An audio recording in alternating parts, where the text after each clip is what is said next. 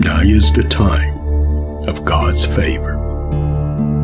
O Lord, you are a tower of refuge to the poor, a tower of refuge to the needy in distress. You are a refuge from the storm and a shelter from the heat.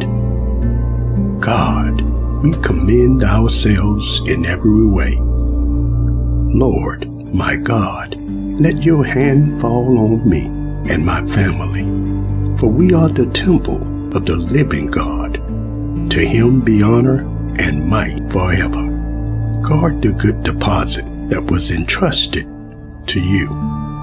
Guard it with the help of the Holy Spirit who lives in us.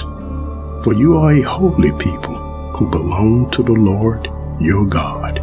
Of all the people on earth, the Lord your God has chosen you to be his own special treasure, to be his treasured possession. Lord, your laws are my treasure.